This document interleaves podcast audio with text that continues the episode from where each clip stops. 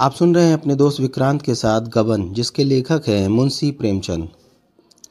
जालपा, वह तो मैं पहले ही जानती थी। बनते बनते पाँच छः महीने लग जाएँगे। जालपा, मुँह फेर कर लेटने जा रही थी कि रमा ने ठाका लगाया।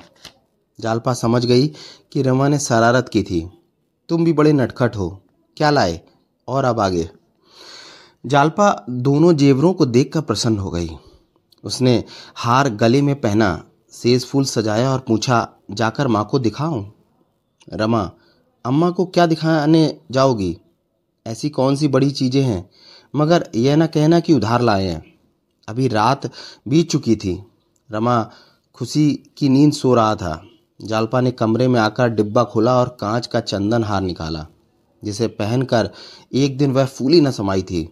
उसने वह नकली हार तोड़ डाला और उसके दानों को नीचे गली में फेंक दिया। जिस दिन रमा ने गंगू की दुकान से गहने खरीदे, उसी दिन दूसरे सर्राफों को भी इसकी खबर मिली। उधर से निकलता तो दोनों ओर के दुकानदार उठ उठकर नमस्ते करते।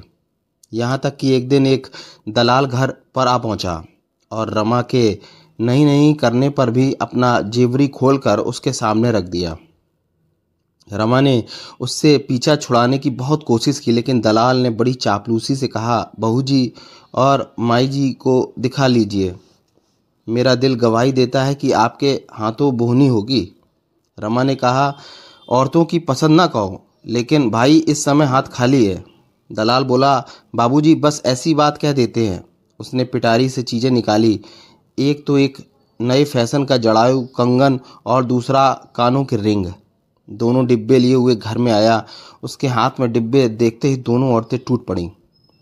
जागेश्वरी, आज की चीज़ों के सामने तो पुरानी चीज़ें कुछ जस्ती ही नहीं हैं। रमा तो दोनों चीज़ें पसंद हैं? जालपा, पसंद क्यों नहीं है? अम्मा जी, तुम ले लो। जागेश्वरी ने अपने दुख को छिपाने के लिए सिर झुका लिया। वह क्या सपने में भी ऐसे जेबरों को पहनने की उम्मीद कर सकती थी? बोली, मैं लेकर क्या करूँगी बेटी? कौन लाया है बेटा? क्या दाम माँगता है? रमा, यह सर्राब दिखाने लाया है। लेना तो था नहीं, दाम पूछ कर क्या करता? जालपा, लेना ही नहीं तो यहाँ क्यों लाए? जालपा ने यह शब्द इस तरह से कहे कि रमा खिसिया गया। बोला तो ले आऊँ? जालपा, अम्मा लेने को नहीं कहती तो लेकर क्या करोगे? वह डिब्बों को बंद करने ही वाली थी कि जागेश्वरी ने कंगन उठाकर पहन लिया। फिर मन में झिझक कर वह उसे उतारना ही चाहती थी कि रमा ने कहा, अब तुमने पहन लिया है अम्मा तो पहने रहो। जागेश्वरी नहीं बेटा, मैंने तो ऐसे ही पहन लिया था। ले जाओ, लौटा दो। जागेश्वरी ने बहू की ओर देखा। जालपा का चेहरा देखकर उसने तुरंत कंगन उतार डाला और उसकी तरफ़ बढ़ाकर बोली, मैं अपनी तरफ़ से तुम्हें देती हूँ। अब तुम जरा पहनो, देखो। जालपा को पूरा यकीन था कि अम्मा के पास रुपए हैं। वह समझी शायद आज देवी पसीज गई हैं। एक क्षण पहले उसने समझा था कि रुपये रमा को देने पड़ेंगे। जब अम्मा दाम देने को तैयार थी तो मना करने की क्या ज़रूरत? ऊपरी दिल से बोली रुपए ना हो तो रहने दीजिए। रमा ने कुछ चिढ़कर कहा तो तुम यह कंगन ले रही हो? जालपा, अम्मा नहीं मानती तो क्या हम क्या करें? रमा तो इन रिंगों को भी क्यों नहीं रख लेती? जालपा, जाकर दाम तो पूछाओ। रमा ने दलाल से दाम पूछे तो सन्नाटे में आ गया। कंगन सात सौ के थे और रिंग डेढ़ सौ के। दलाल से बोला, बड़े महँगे हैं भाई। इन दामों की चीज़ें तो इस समय हम नहीं ले सकते। दलाल का नाम चरण दास था। बोला, दाम में एक कौड़ी का फ़र्क पड़ जाए, सरकार तो मुँह न दिखाऊँ। आपके लिए इतने रुपए कौन बड़ी बात है? रमा को यकीन था कि जालपा जेवरों के यह दाम सुनकर बिदक जाएगी। रमा ने दाम का भय दिखाकर इन चीज़ों को वापस कर देना चाहा था, मगर उसे सफलता न मिली। कीमत सुनकर जालपा ने खुद दलाल से बात की। दोनों चीज़ों के सात सौ मिलेंगे, वरना अपनी चीज़ वापस ले जाओ। चरणदास ने बड़ी विनती की, लेकिन जालपा उससे ज़्यादा ना बढ़ी। आखिर चरणदास राज़ी होकर बोला, है तो घाटा ही, मगर आपकी बात टालते नहीं बनती। रुपए कम मिलेंगे। जालपा, जल्दी ही मिल जाएँगे। जालपा अंदर आकर बोली मुझे अफसोस हो रहा है कि कुछ और कम क्यों नहीं किया। रमा कुछ न बोला। उसकी चालें कुछ उल्टी पड़ी। जालपा दोनों चीज़ें लेकर ऊपर चली गई। जब वह ऊपर गया तो जालपा आईने के सामने खड़ी रिंग पहन रही थी। बोली, आज किसी अच्छे का मुँह देखकर उठी थी। दो चीज़ें मुफ़्त हाथ आ गईं। रमा ने हैरानी से पूछा, मुफ़्त? क्यों? रुपए ना देने पड़ेंगे? जालपा, रुपए तो माजी देंगी। मुझे उपहार दिए हैं। तो रुपए कौन देगा? रमा ने उसके भोलेपन पर मुस्कुरा कर कहा, अम्मा को देना होता तो उसी से मैं दे देती, जब चोरी हुई थी। जालपा, यह तो मुझे मालूम था। अब भी लौटा सकते हो? यह कहकर उसने तुरंत कानों से रिंग निकाले, कंगन भी उतार डाले और दोनों चीज़ें डिब्बे में रखकर उसकी ओर बढ़ा दी। रमा ने कहा, रहने दो। ले लिया है तो अब क्या लौटाएँ? अम्मा भी हंसेगी। जालपा बनकर बोली अपनी चादर देखकर पैर फैलाना चाहिए। एक नई मुसीबत मोल लेने की क्या ज़रूरत है? ईश्वर मालिक है, कहकर रमा नीचे चला गया। जालपा को अब घर में बैठना अच्छा नहीं लगता था। अब वह मजबूर थी, कहीं आ जा नहीं सकती थी। अब उसके पास गहने हो गए थे, फिर वह अकेली क्यों नहीं पड़, पड़ी रहती? मोहल्ले या बिरादरी में कहीं से बुलावा आता तो वह साथ ज़रूर जाती। कुछ दिनों के बाद वह अकेली ही आने जाने लगी।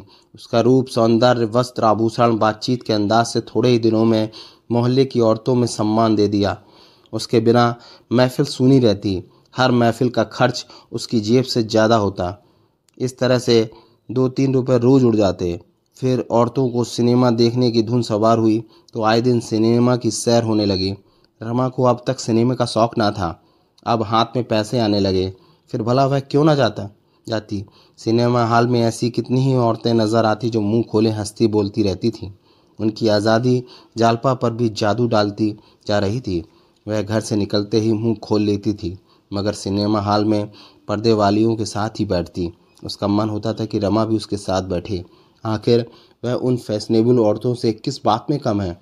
रमा पहले पर्दे का ऐसा हिमायती था कि माँ को कभी गंगा स्नान के लिए ले जाता तो पंडितों तक से ना बोलने देता।